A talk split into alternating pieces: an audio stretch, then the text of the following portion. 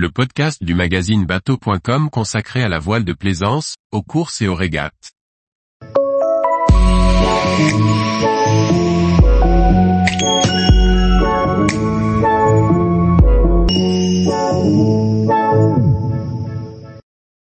Journal de bord de la course au large, Jeux olympiques, Sunfast 30 OD, The Ocean Race. Par Chloé Tortera. Voici le résumé des régates et des courses au large de la semaine du 24 au 30 juin 2023. Au programme, des victoires, des mises à l'eau ou encore des départs de course. Un test event à Marseille pour les Jeux olympiques 2024. Du 7 au 16 juillet, les meilleurs athlètes de voile olympique se retrouveront sur le plan d'eau olympique de Marseille, pour participer au test event, l'unique répétition générale avant les Jeux olympiques de Paris 2024. Le premier Sunfast 31 Design à découvrir sur l'eau fin juillet. Le Sunfast 31 Design porte l'ambition d'ouvrir une nouvelle page de la course au large en proposant un monocoque vif et puissant, économique, simple, sans foile ni ballast, axé vers la compétition sur plusieurs jours en équipage de 4 à 5 personnes, en double ou même en solitaire, avec une certification éligible aux courses transatlantiques.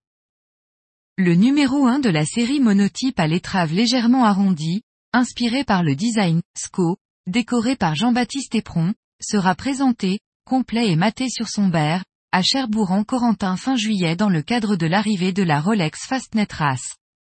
Construit par Beneteau en résine hélium, déjà 43 unités sont d'or et déjà vendues. Victoire de 11 TH Hour Racing Team. 11 TH Hour Racing Team a remporté The Ocean Race 2022 à 23, au terme d'un exigeant parcours autour du monde.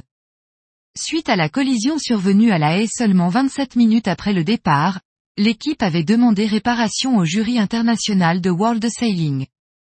Après la délibération du 29 juin, celui-ci a décidé d'accorder 4 points supplémentaires à l'équipe américaine, ce qui leur donne 37 points et une première place sur le classement général de la course. C'est la première fois qu'une équipe américaine remporte la course en 50 ans d'histoire. Elle est suivie par Holcim PRB et Malizia qui complètent le podium. Un nouveau classe 40 mis à l'eau. Le Movember FRA 191 vient d'être mis à l'eau dans le port de Combry.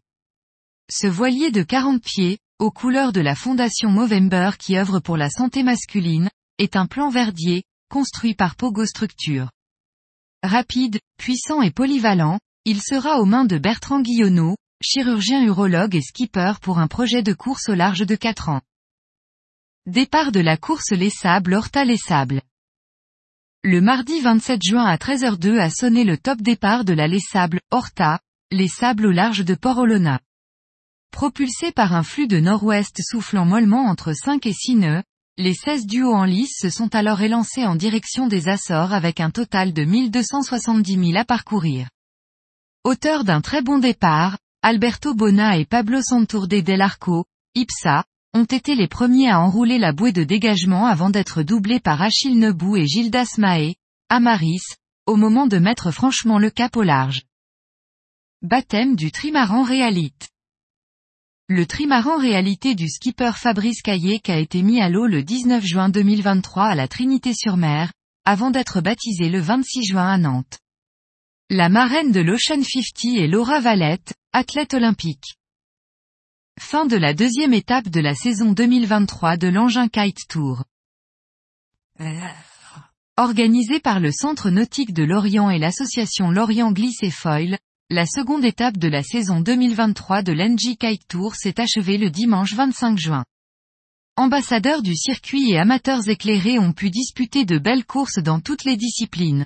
Kite Foil, 63 inscrits, Twin Tip, 11 inscrits, planche directionnelle, 13 inscrits, et en Wing Foil, 35 inscrits. Les conditions étaient réunies sur le spot de Gavre pour offrir aux participants une belle dernière journée sur l'eau. Massif mis à l'eau. Le nouvel IMOCA Massif Santé Prévoyance de Charlie Dalin a été mis à l'eau le samedi 24 juin. Construit chez CDK Technologies à Port-la-Forêt, le bateau a nécessité près de 22 mois de chantier. Il s'agit d'un bateau polyvalent, dessiné par Guillaume Verdier, en collaboration avec les équipes de Mer Concept. Charlie Dalin s'est servi de son expérience du Vendée Globe 2020 et de ses navigations en solitaire pour concevoir un bateau sans aucun compromis sur la performance, mais avec un gros travail d'ergonomie. La carène a été largement travaillée pour un meilleur comportement dans la mer formée. Le cockpit a été également amélioré pour éviter trop de déplacements. Tous les jours, retrouvez l'actualité nautique sur le site bateau.com. Et n'oubliez pas de laisser 5 étoiles sur votre logiciel de podcast.